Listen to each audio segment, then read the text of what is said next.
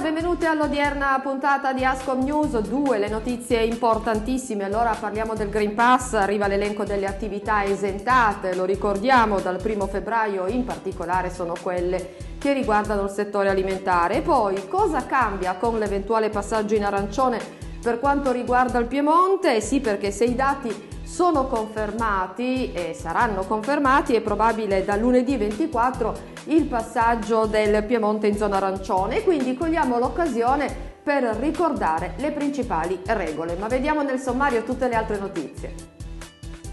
In sommario, Green Pass, arriva l'elenco delle attività esentate. Ma cosa cambia con il passaggio del Piemonte in zona arancione? Cambia il sistema degli acquisti della pubblica amministrazione.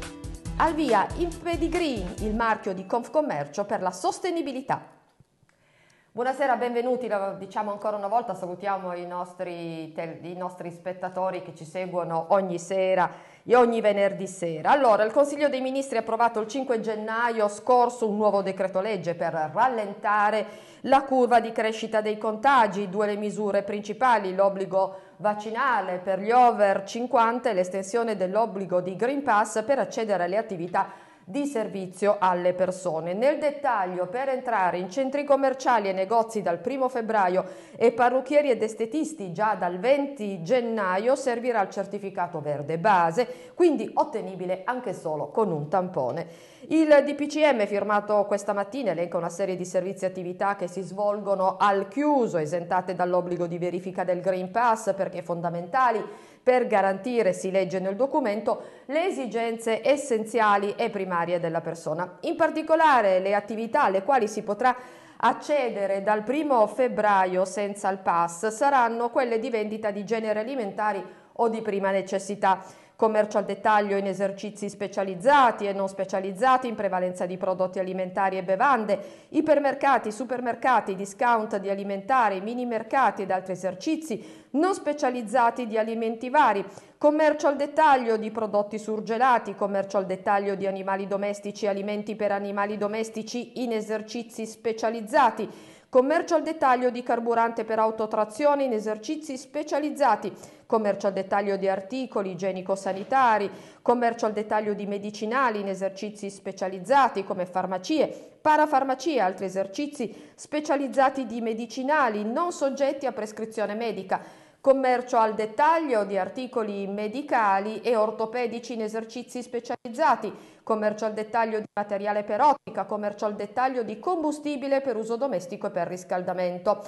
Senza pass invece sarà possibile anche entrare negli uffici giudiziari e di pubblica sicurezza per presentare denunce. Quanto all'obbligo del vaccino, varrà fino al quindici giugno per tutti coloro che hanno compiuto cinquanta anni o che li compiranno entro questa data. Chi è guarito invece dovrà vaccinarsi obbligatoriamente dopo sei eh, mesi. Per i contravventori è prevista una sanzione di cento euro.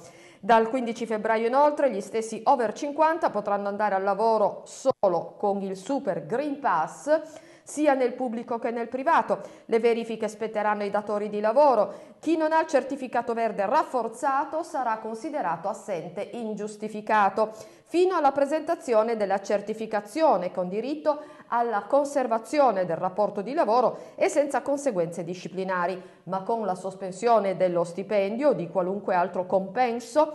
Eh, le imprese potranno però sostituire chi non ha il pass rafforzato. Le sanzioni in questo caso vanno da seicento a millecinquecento euro.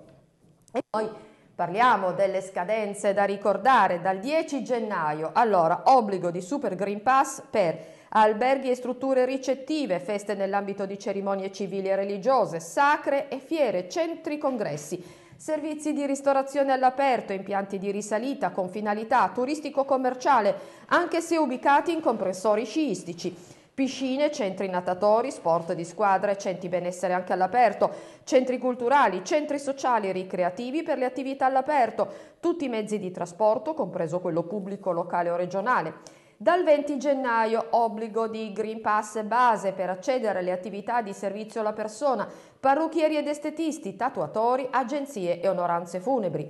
Dal primo febbraio obbligo di vaccino per gli over cinquanta, riduzione da nove a sei mesi della validità del Green Pass per chi abbia fatto la terza dose, Green Pass base per accedere a centri commerciali e negozi, uffici pubblici, servizi bancari, postali e finanziari, attività commerciali non essenziali.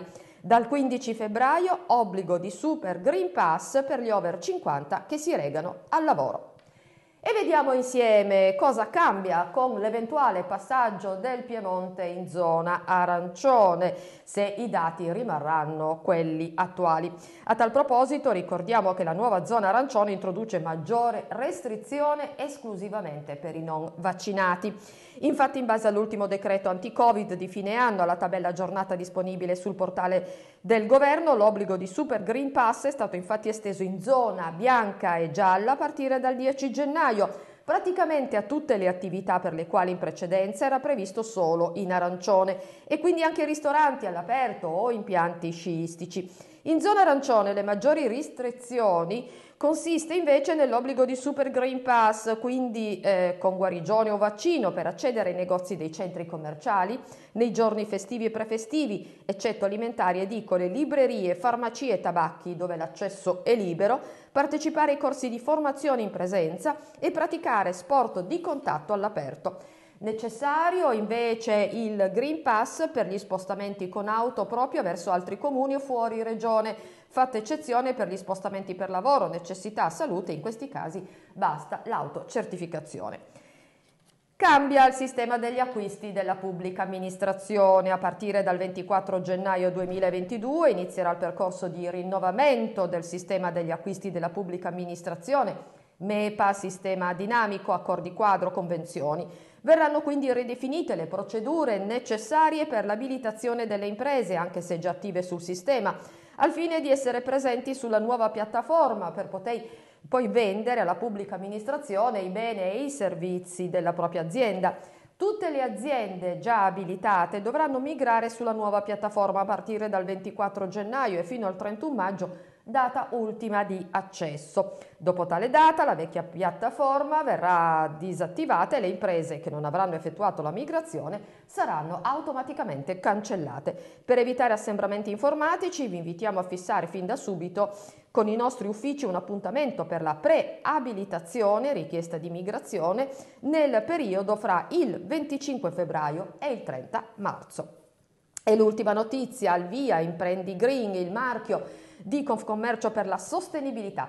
Parlare di sostenibilità oggi sembra essere una cosa un po' scontata, da un certo punto di vista più facile. Lo sviluppo sostenibile è entrato a far parte del vocabolario comune delle istituzioni e imprese. Il punto di arrivo per tutto sono diciassette obiettivi finalizzati all'eliminazione della povertà, alla protezione del pianeta, al raggiungimento di una prospettiva diffusa fissata dall'Assemblea Generale delle Nazioni Unite nell'Agenda duemilatrenta. Confcommercio però non ha speso solo parole e slogan per la sostenibilità, ha fatto anche dell'impegno ambientale un marchio per qualificare e rafforzare l'impegno sostenibile di imprese e associazioni del commercio e del turismo, dei servizi, dei trasporti, delle professioni, valorizzando e promuovendo comportamenti ambientali virtuosi.